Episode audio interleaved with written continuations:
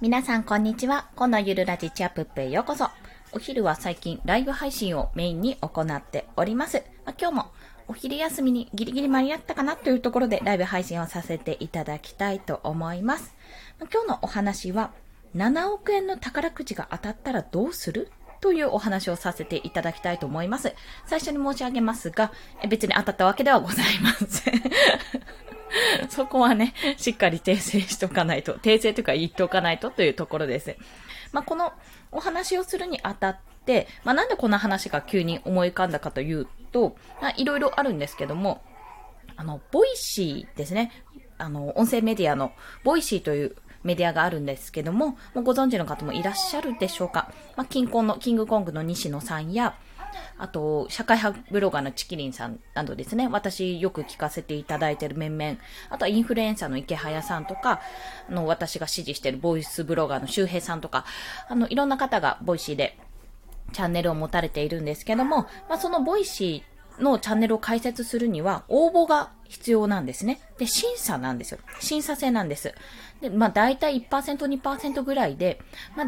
毎月数十名単位で開設はされているそうなんですね。まあ、ただ、狭き門ということで、結構応募を頑張っている方も多いというお話を聞きます。まあ、私もそのうちの一人ということでございますが、まあ、それと7億円の宝くじが当たったらってどういう関係性があるのか、その辺をちょっとちょろっとさらっとお話ししていきたいと思います。で、最初にもう一度、あの、補足というか、前提としてお話ししますが、私、7億円の宝くじは当たっておりません。はい。あとちょっと息子の声が入るかもしれませんので、そちらご了承ください。はい。あ、こんにちは。チリトマトさん、こんにちは。よろしくお願いします。ません、もうこんなお話をしてるんですが、7億の宝くじ当たったわけではございません。これは注注意というか、そういった話ではないんですけども、あの、どうしてこういう話をするかというところお話しします。こんにちは。よろしくお願いします。ちょっとですね、お待ちください。息子抱いてきます。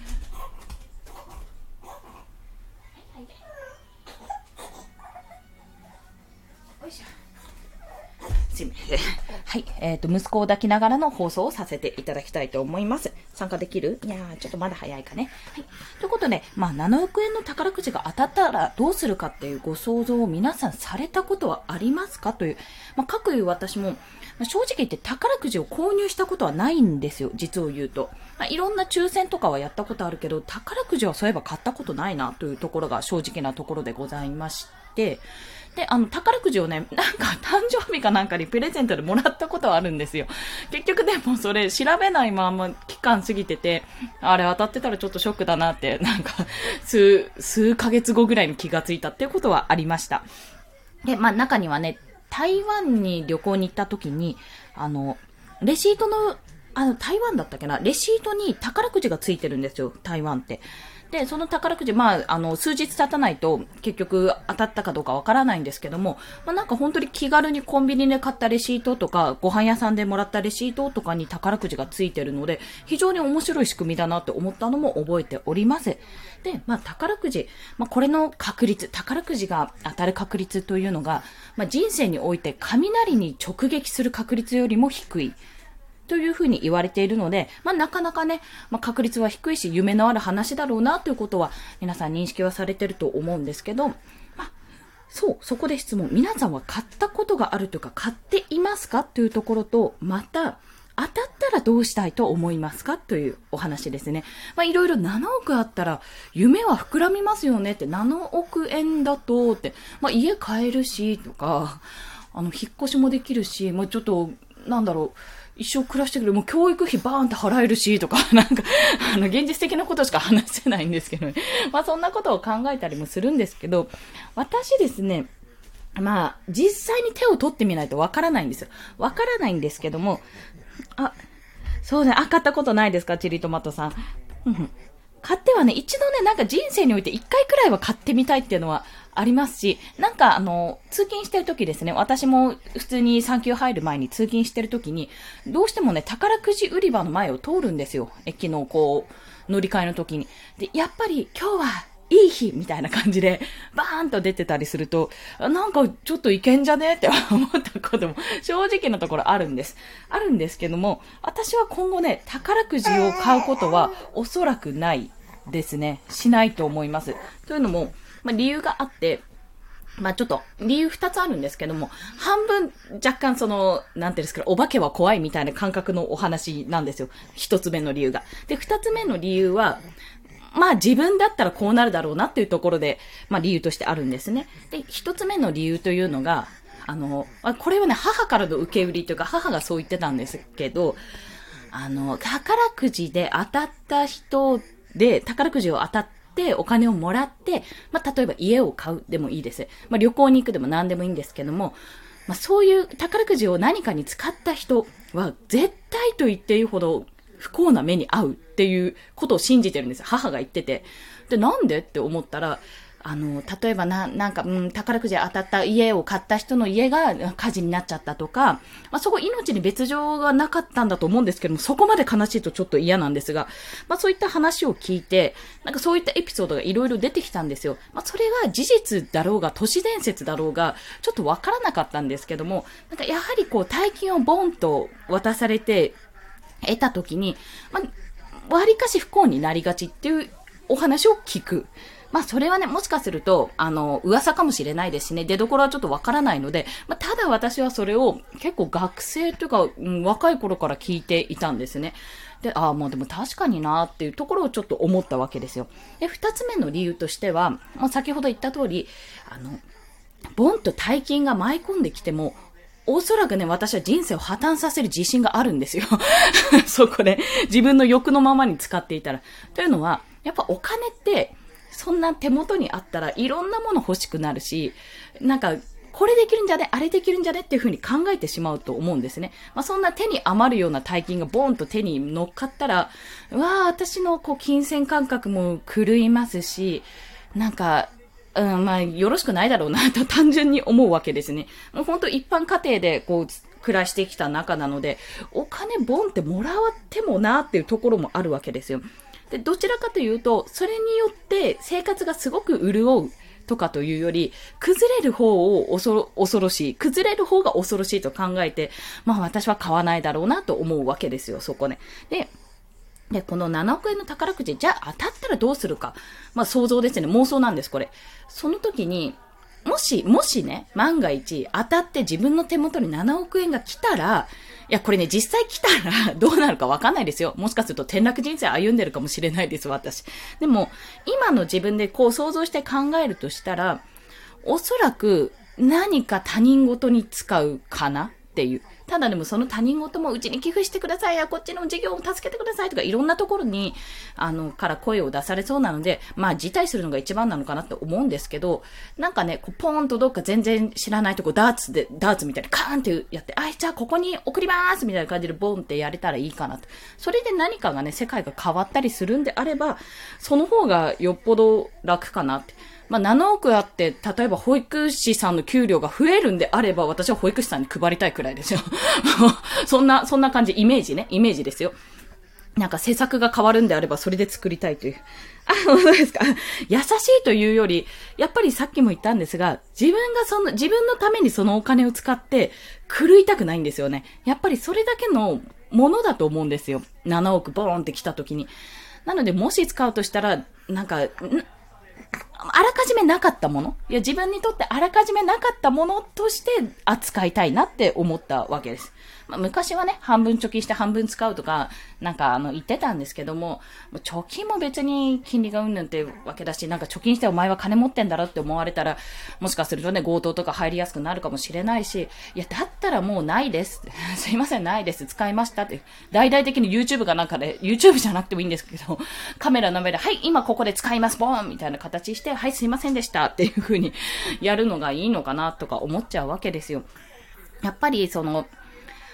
うん、その大金をもらう準備をいくらシミュレーションしても、やっぱそこは考えられないなっていう 思った話なんです。まあそれがなんでそこにつながるかというと、まあ私実はボイシーパーソナリティをあのこの音声配信を始めた時から目指しているんですよ。というのは私自身がそのボイシーの放送を聞いて、まあ、自分が最初リスナーだったんですけど、あの、妊娠中の通勤電車がものすごく嫌で、もともと電車、電車は好きなんですけど、地下鉄がちょっと苦手でですね、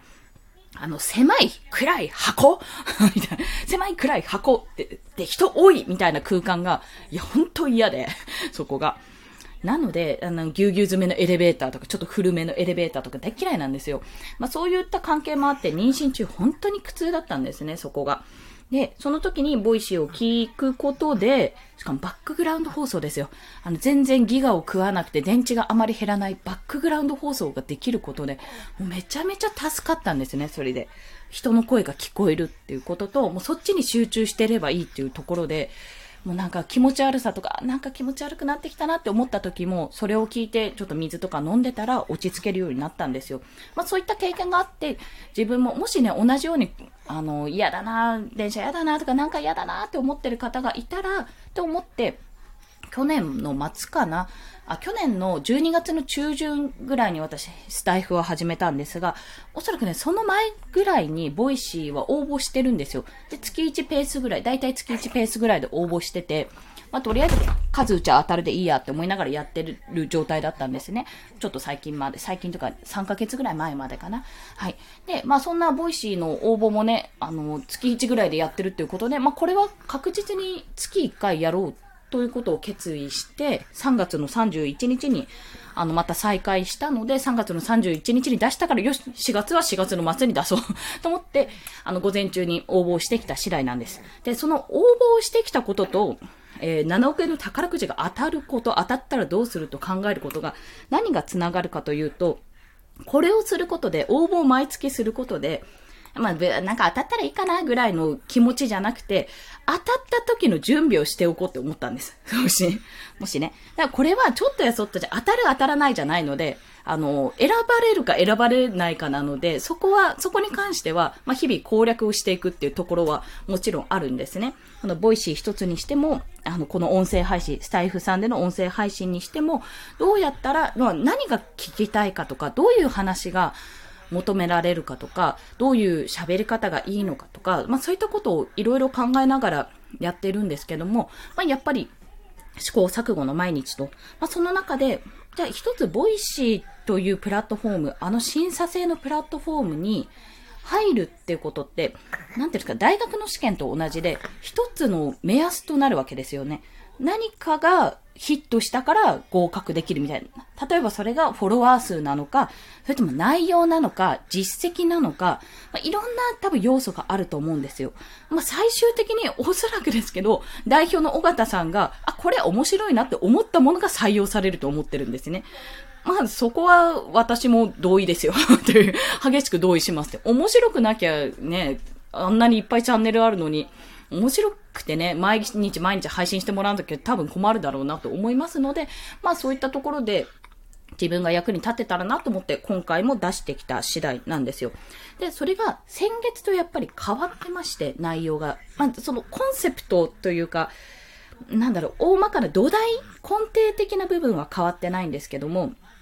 やっぱり自分でこうしたいって思うことがもう少し明確になってきて、自分のメッセージ文を3月分のと4月分のをちょっと見返してみたら、あ、だいぶ変わったなということを感じました。まあそういう準備を行うことで、まんまん万が一ね。いや、もう、毎回毎回これで受かるって思いながら提出してるんですけども、万が一、これでボイシーが受かった、ボイシーに受かったよってチャンネル開設できますってなった時に、え、あ、あ、どうしよう、受かっちゃった、どうしよう、え、何話そうや、キャキャキャみたいなことにならないように準備をしようという、それが大事と。要は、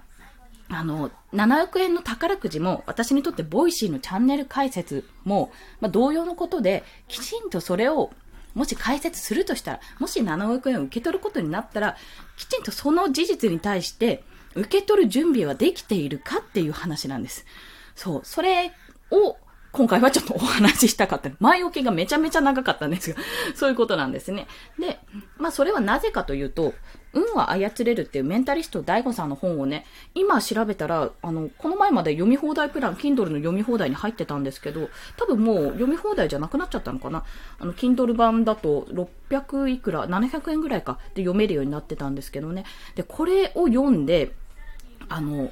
いや、運は操れるって、くさくさくさみたいな感じだったんですよ。本当いやいや、操れないから運命とか運じゃないのっていうところだったんですけど、まあそういう、まあそんなことをね、スピリチュアルなことを決して話してるわけじゃなくて、まあ、あの自分で幸運をつかむために、それこそ準備をするとか、あの、そういう行動の回数を増やすとか、そういった話ですね。なので、まあ、自分が望む行動、結果を得るために、何もしないでただ、まあ、宝くじを1枚買ってさあ、当たるかな、ドキドキって待つんじゃなくて、あの、じゃあ、宝、まあ、宝くじで例はあんまりよろしくないんですけども、宝くじを当てたいって言うんだったら、1枚買うより絶対1万枚買った方が確率は高くなるってことですよ。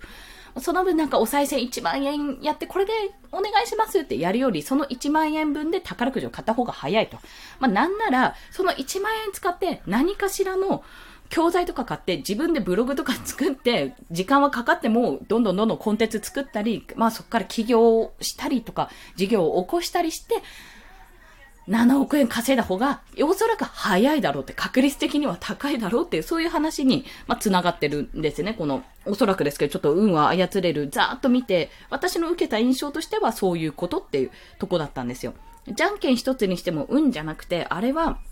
もう、なんかあの、もしハンターハンターご存知でしたら、多分、このニュアンス伝わると思うんですけど、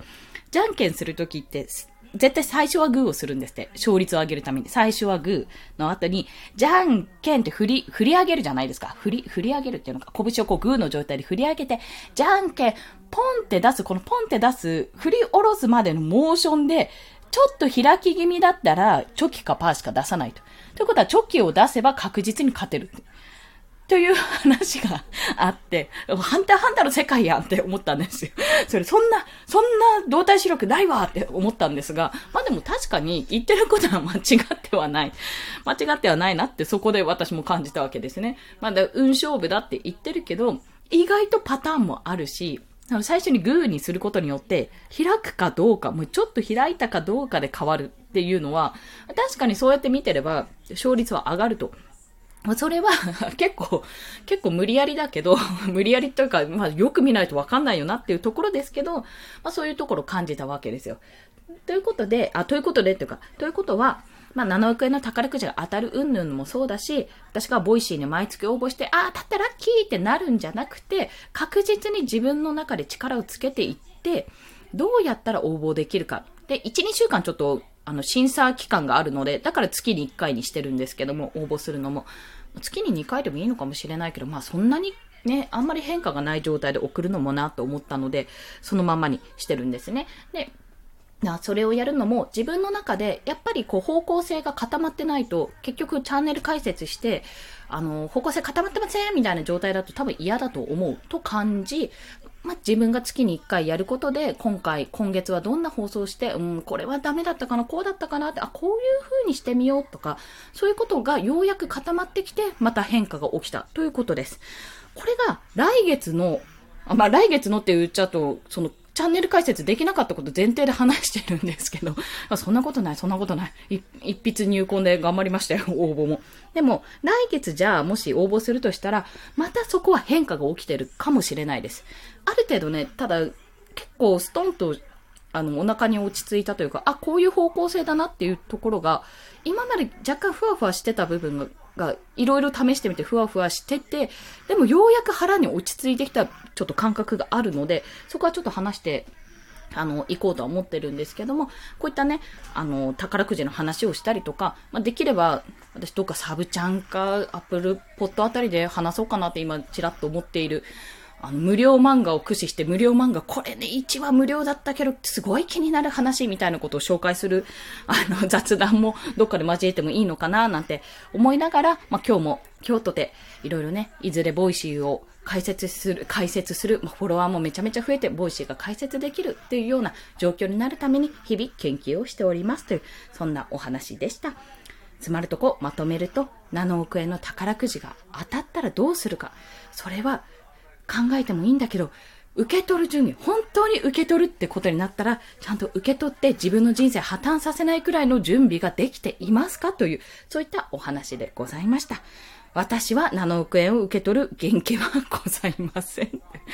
はい。ね。なんかね、それだったら、あれが欲しい。あの、抽選でダイソン当たるとか、そういう、そういうので応募したいかなっていう、そういったね、まあそれが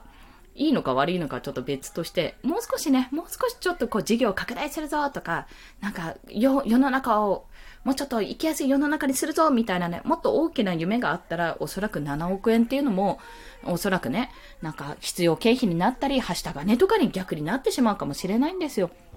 7億円あっても、ね、国債のね、日本の借金はね、全然減らないですしね。まあそんなことを考えながら、ああ、宝くじが当たる準備は私できてないけど、ボイシーを開設する準備は着々と、着々？着々とやってるなと、そう思った次第でございました。はい。ということで今日はそんなお話で、まず1時までと言ったんですが、7分過ぎてしまいました。お聞きくださりありがとうございます。はい。そして、えっと、今日この放送もアーカイブを残しますので、もしこの放送を聞いて、あ、いいんじゃねって思った方は、いいねボタンを押していただいたり、また、この放送気になるなって思った方は、フォローしていただけると、泣いて跳ねて喜びます。アパート3階なので、あんまりどんどんはしませんが、まあ、こう、小刻みぐらいにジャンプします。はい。まあ、体重も重いからね、あんまジャンプしてね、下の階の人にうるさいってな、なられるかもしれないので、そこはちょっと気をつけます。はい。そして今日もお聴きくださりありがとうございました。まあ、お昼なんですけども、この後もですね、素敵な一日をお過ごしください。また、もう今日からゴールデンウィークの、今日というか昨日か、なゴールデンウィークに入られた方も、まあ、明日からゴールデンウィークだよという方も、いやいやいや、うちの夫みたいに、いや、ゴールデンウィークとかないからみたいな、仕事だからという方もですね、本当に体に気をつけて。もう体に気をつけて。コロナうんぬんじゃなくて体に気をつけて。今、夫に伝えたくなりました。そう。あの、働きざかりかもしれませんけども、自分の体と時間を大切に、よく食べ、よく眠ってくださいということを祈りつつ、ゆっくりした時間を過ごしていただければと思います。コンでした。では、また。ありがとうございます。ポチッとな。